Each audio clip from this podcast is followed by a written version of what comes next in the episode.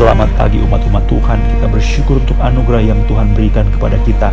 Pada pagi hari ini kita ada dalam pembacaan 1 Korintus pasal yang ke-7. 1 Korintus pasal yang ke-7 ayat yang pertama sampai ayat yang ke-10 atau ayat yang ke-11 kita akan bacakan. 1 Korintus pasal yang ke-7 ayat 1 sampai ayat yang ke-11. Inilah bacaan firman Tuhan yang akan kita renungkan. 1 Korintus pasal 7 ayat 1 sampai 11 Mari bersama-sama kita baca. Demikianlah firman Tuhan. Dan sekarang tentang hal-hal yang kamu tuliskan kepadaku adalah baik bagi laki-laki kalau ia tidak kawin. tetapi mengingat bahaya percabulan, baiklah setiap laki-laki mempunyai istrinya sendiri, dan setiap perempuan mempunyai suaminya sendiri hendaklah suami memenuhi kewajibannya terhadap istrinya, demikian pula istri terhadap suaminya. Istri tidak berkuasa atas tubuhnya sendiri, tetapi suaminya. Demikian pula suami tidak berkuasa atas tubuhnya sendiri, tetapi istrinya. Janganlah kamu saling menjauhi, kecuali dengan persetujuan bersama untuk sementara waktu, supaya kamu mendapat kesempatan untuk berdoa. Sesudah itu, hendaklah kamu kembali hidup bersama-sama supaya iblis jangan menggodai kamu, karena kamu tidak tahan bertarak. Hal ini kukatakan kepadamu sebagai kelonggaran, bukan sebagai perintah. Namun demikian, alangkah baiknya kalau semua orang seperti aku, tetapi setiap orang menerima dari Allah karunia-Nya yang khas, yang seorang karunia ini, yang lain karunia itu. Tetapi kepada orang-orang yang tidak kawin, dan kepada janda-janda aku anjurkan, supaya baiklah mereka tinggal dalam keadaan seperti aku. Tetapi kalau mereka tidak dapat menguasai diri, baiklah mereka kawin, sebab lebih baik kawin daripada hangus karena hawa nafsu kepada orang-orang yang telah kawin, aku tidak, bukan aku, tetapi Tuhan perintahkan supaya seorang istri tidak boleh menceraikan suaminya. Dan jikalau ia bercerai, ia harus tetap hidup tanpa suami atau berdamai dengan suaminya. Dan seorang suami tidak boleh menceraikan istrinya. Umat-umat yang dikasih Tuhan, pagi hari ini kita akan melihat dengan sangat penting sekali apa yang menjadi pemahaman Alkitab atau apa yang disampaikan oleh firman Allah memahami tentang perkawinan. Orang Kristen itu memahaminya bagaimana. Perkawinan itu sesuatu yang juga dimiliki oleh agama-agama lain atau suku-suku di semua atau bangsa di semua. Sehingga kita berada sebenarnya pada banyak kesimpang siuran. Bagaimana orang Kristen menerima ini? Apakah apa yang diajarkan atau disampaikan oleh orang itu merupakan sesuatu yang juga diterima oleh orang Kristen? Mari kita pikirkan kalimat-kalimat daripada firman Allah dengan baik. Yang kita bicara bicarakan hari ini bisa kita bagi kepada dua bagian, yaitu yang pertama tentang memahami konsep tidak kawin dan yang kedua bagi yang kawin atau bagi yang menikah.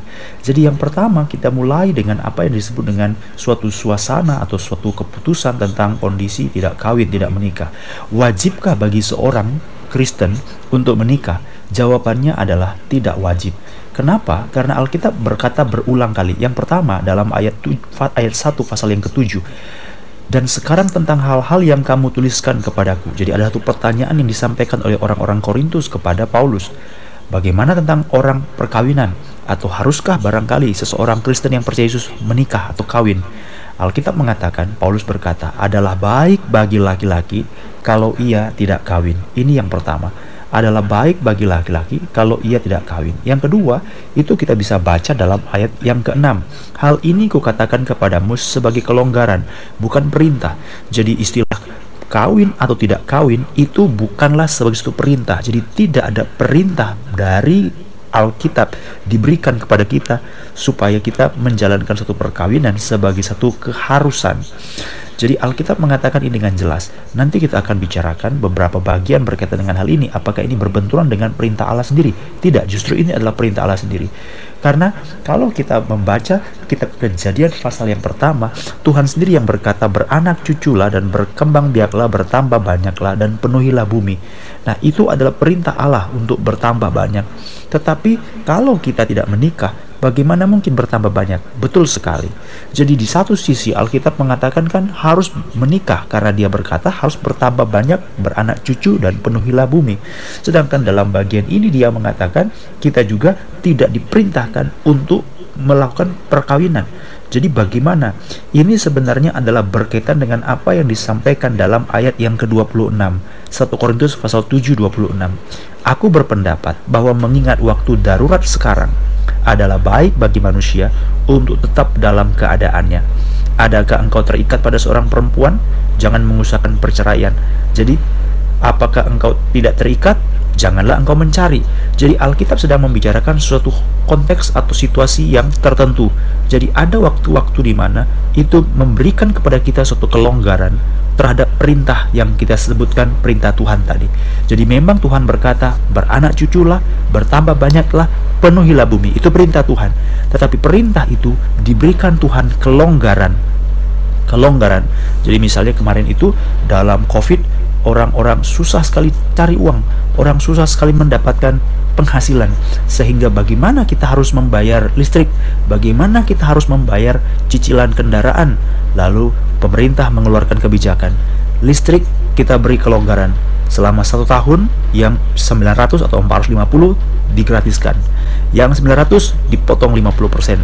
Yang cicilan maka dia dapat melonggarkan pembayaran selama satu tahun bagi ojek-ojek online. Ah, begitu. Jadi kelonggaran itu adalah sesuatu yang dilakukan tetapi boleh juga dalam hal-hal atau waktu tertentu tidak harus dikerjakan. Itu namanya kelonggaran. Jadi perkawinan diberikan Allah sebagai kelonggaran. Memang itu perintah, tetapi ini sebagai kelonggaran. Sehingga yang disebut sebagai kelonggaran dan bukan perintah itu merupakan suatu bukti nyata bahwa Allah tidak mewajibkan atau mengharuskan seseorang itu harus menikah. Dia diberikan suatu kelonggaran untuk menjalankan perintah itu menikah atau juga tidak menikah. Jadi itu hal yang boleh kita baca. Yang ketiga, Alkitab juga mengatakan dalam ayat yang ke-8 dan ayat yang ke-9, ayat yang ke-8. Tetapi kepada orang-orang yang tidak kawin dan kepada janda-janda aku anjurkan supaya baiklah mereka tinggal dalam keadaan seperti aku. Jadi sama seperti Paulus yang juga tidak menikah yang sama seperti orang-orang yang belum kawin atau sama seperti janda yang sudah ditinggalkan oleh pasangan mereka atau sudah ditinggal kematian oleh pasangan mereka. Janganlah berusaha untuk mencari orang yang baru. Alangkah baiknya tetap tinggal dalam keadaan seperti itu. Jadi dari tiga ayat ini bisa kita temukan bahwa memang apakah seorang Kristen itu wajib untuk menikah? Alkitab mengatakan tidak. Jadi penghargaan kepada orang yang tidak menikah tidak boleh kita berikan lebih rendah daripada penghargaan kepada orang yang menikah. Sebaliknya, penghargaan kepada orang yang menikah tidak boleh lebih rendah kepada orang yang tidak menikah. Jangan berarti karena dia tidak menikah berarti dia lebih unggul atau sebaliknya, karena dia menikah berarti dia lebih unggul. Kalau tidak menikah berarti dia aib. Tidak boleh. Kita harus memberikan penghargaan yang baik kepada orang yang tidak menikah Alkitab berkata adalah baik. Jadi apakah kebaikan-kebaikan dari orang yang tidak menikah? Yang pertama, Alkitab mengatakan bahwa mereka adalah baik tidak menikah. Karena dengan tidak menikah, maka mereka mendapatkan suatu kebaikan-kebaikan untuk memikul beban yang lebih sedikit daripada orang yang menikah. Orang yang menikah memiliki beban tersendiri dan Alkitab mengatakan kalimat-kalimat ini. Ayat yang ketiga, kalau kamu menikah, berarti kamu harus memenuhi kewajiban terhadap pasanganmu, seperti suami memenuhi kewajiban terhadap istri. Demikian juga istri memenuhi kewajiban terhadap suami. Kamu juga tidak memiliki kuasa atas tubuh sendiri. Demikian juga orang yang menikah, istri tidak memiliki kuasa atas tubuhnya sendiri. Jadi ini merupakan suatu hal yang perlu mengketatkan dalam pernikahan tidak dimiliki oleh orang yang tidak menikah. Lalu dikatakan bukan hanya tentang kewajiban, bukan hanya tentang kuasa atas tubuh sendiri, tetapi masalah posisi di mana kita hidup. Ayat 5. Jangan kamu saling menjauhi kecuali dengan persetujuan bersama untuk sementara waktu. Tetapi kembalilah hidup bersama-sama supaya iblis jangan menggoda. Jadi yang pertama tadi tentang kewajiban, yang kedua tentang hak kuasa, yang ketiga tentang bagaimana hidup bersama tidak boleh terpisah, dan yang keempat, jangan iblis menggodai kamu. Jadi ini adalah suatu hal yang berbahagia karena empat hal tadi itu kemungkinan besar sedikit sekali dialami oleh orang yang tidak menikah. Karena orang yang tidak menikah tentu dia memiliki hak penuh atas tubuhnya sendiri. Dia tidak memiliki suatu kewajiban yang harus dipenuhi kepada orang lain atau istrinya atau suaminya. Lalu Alkitab juga mengatakan kalimat tentang membicarakan tentang posisi dia mau tinggal di mana, dia mau hidup bagaimana, dia mau pindah satu tempat ke tempat yang lain, dia lebih bebas. Jadi itu adalah perbandingan mana yang baik dikatakan oleh Alkitab tadi. Yang kedua, Alkitab juga mengatakan bahwa orang-orang yang tidak menikah memiliki satu karunia untuk apa? Untuk memelihara hidup mereka sehingga mereka itu bersih dan tidak tercemar dengan persoalan-persoalan yang berkaitan dengan hawa nafsu dan ini merupakan satu hal yang baik. Itu sebabnya Paulus mengatakan ini adalah karunia yang khas. Dalam ayat yang ke-6, 7 dikatakan ini adalah karunia yang khas dalam kalimat-kalimat firman Allah. Ayat yang ketujuh, tetapi setiap orang menerima dari Allah karunia yang khas, yang seorang karunia yang itu, dan yang lain karunia yang itu. Jadi saudara-saudara, ini merupakan hal yang khas, hal yang khas dan hanya dimiliki oleh orang yang tidak menikah, yaitu mereka adalah seseorang orang yang memiliki kesempatan memiliki anugerah supaya mereka dapat mempertahankan hidup mereka dengan bersih, mempertahankan hidup mereka dengan suatu yang tidak dicemarkan oleh suatu hal yang berkaitan dengan seksualitas dan hawa nafsu. Jadi ini adalah suatu hal yang baik dan hal yang sangat indah sekali. Tetapi sebaliknya saudara-saudara, orang-orang yang menikah pun mereka adalah orang yang tidak boleh dipandang rendah. Karena pada waktu mereka menikah, mereka juga adalah orang-orang yang tentu harus menyadari mereka memahami kesulitan-kesulitan. Dan yang kedua Alkitab mengatakan, kenapa mereka itu adalah orang-orang yang diberikan kesempatan untuk menikah sebagai suatu anugerah juga. Karena itu pernikahan adalah anugerah yang diberikan Allah supaya mereka jangan jatuh ke dalam dosa percabulan. Ini penting sekali. Ayat yang kedua, tetapi mengingat bahaya percabulan. 7 ayat 2 tetapi mengingat bahaya percabulan. Jadi laki-laki mempunyai istri dan perempuan mempunyai suami. Jadi inilah perbandingan yang kita dapatkan pada waktu kita menggambarkan tentang perkawinan. Jadi ingat lagi, perkawinan bukanlah sesuatu hal yang wajib bagi kekristenan. Wajib bagi kekristenan, artinya semua orang Kristen harus menikah. Tidak. Yang kedua, orang yang tidak menikah tidak boleh dipandang lebih rendah orang yang menikah tidak boleh dipandang lebih bagus. Atau sebaliknya orang yang menikah tidak boleh merendahkan orang yang tidak menikah. Tidak boleh. Jadi saudara-saudara ini adalah hal yang harus dapat dipahami dengan sangat baik sekali. Yang ketiga apakah perbedaan dan masing-masing kebaikan dari semua ini kita sudah bicarakan orang yang tidak menikah mereka disebut mengalami menerima kebaikan karena lebih sedikit beban yang mereka tanggung, mereka less problem, masalah-masalah sedikit sekali. Itu adalah kebaikan yang mereka terima, anugerah yang mereka terima. Anugerah yang mereka terima adalah mereka adalah orang yang diberikan suatu kekuatan dan suatu keadaan yang tidak tercemar oleh persoalan-persoalan birahi, hawa nafsu, suatu seksualitas. Itu adalah satu hal yang baik bagi mereka karena Alkitab mengatakan dalam sisi yang lain pernikahan diberikan supaya kita dijauhkan dari godaan atau bahaya perca percabulan.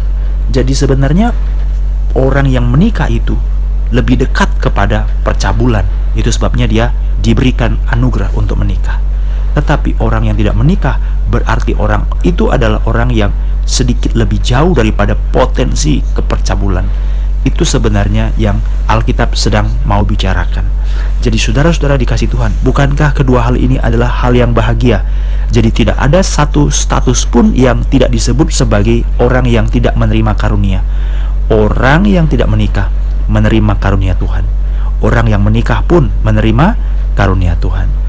Orang yang menikah diberikan karunia, diberikan anugerah supaya mereka jangan terjebak dalam dosa percaya bulan. Sedangkan orang yang tidak menikah, mereka diberikan karunia dengan suatu keadaan itu berarti mereka adalah orang yang lepas kurang dari persoalan-persoalan percabulan, hawa nafsu, dan birahi maka ini semua adalah satu hal yang sangat penting untuk kita renungkan. Bagaimana Tuhan mempersiapkan segala sesuatu, mengatur semuanya ini, bukan supaya membuat saudara bingung, bukan supaya membuat saudara menjadi orang yang pesimis atau menjadi orang yang takut, tetapi justru makin engkau kagum dengan Tuhan karena engkau bisa melihat Tuhan tidak ingin kita berlarut dan hidup di dalam dosa. Tuhan mempersiapkan semuanya supaya setiap orang hidup suci, supaya orang hidup kudus. Baik orang yang tidak menikah, mereka hidup suci, hidup kudus. Baik orang yang menikah pun pernikahan mereka pernikahan yang hidup dalam keku kekudusan. Karena Tuhan mau kita mengerjakannya menjadi orang yang hidup dalam kekudusan. Jadi saudara-saudara yang dikasih Tuhan, seperti seorang orang tua yang melihat anaknya kotor, maka dia memandikan anaknya lalu dia ambil pakaian yang bersih yang baru. Dia pakaikan kepada anaknya. Lalu dia ambil bedak. Dia ambil apa namanya perlengkapan minyak. Dia ambil hal-hal yang lain. Dia pupur dia balut dia salut supaya anaknya itu wangi supaya anaknya harum supaya anaknya bersih. Kenapa? Karena dia telah memindahkan keadaan anaknya dari yang kotor dari yang banyak lumuran keringat, dari yang dekil, dari yang begitu banyaknya kekotoran noda-noda, dibersihkan semuanya, diperlengkapi semuanya. Demikianlah Tuhan ingin agar kita jangan hidup berkubang dalam dosa, tapi kita disucikan dalam darah Yesus. Kita diberikan Roh Kudus supaya kita suci, kita diberikan firman Allah supaya kita terus-menerus menjadi orang yang kudus dan Alkitab memberikan pernikahan juga diberikan supaya baik yang tidak menikah, baik yang menikah sama-sama hidup suci. Jadi dari awal sampai akhir Tuhan ingin kita hidup suci, hidup kudus. Jangan kita seperti orang dunia. Jadi biarlah kita bersyukur buat apa yang dikerjakan Tuhan. Mari kita berdoa. Tuhan kami Yesus Kristus kami bersyukur buat apa yang Tuhan kerjakan di kayu salib.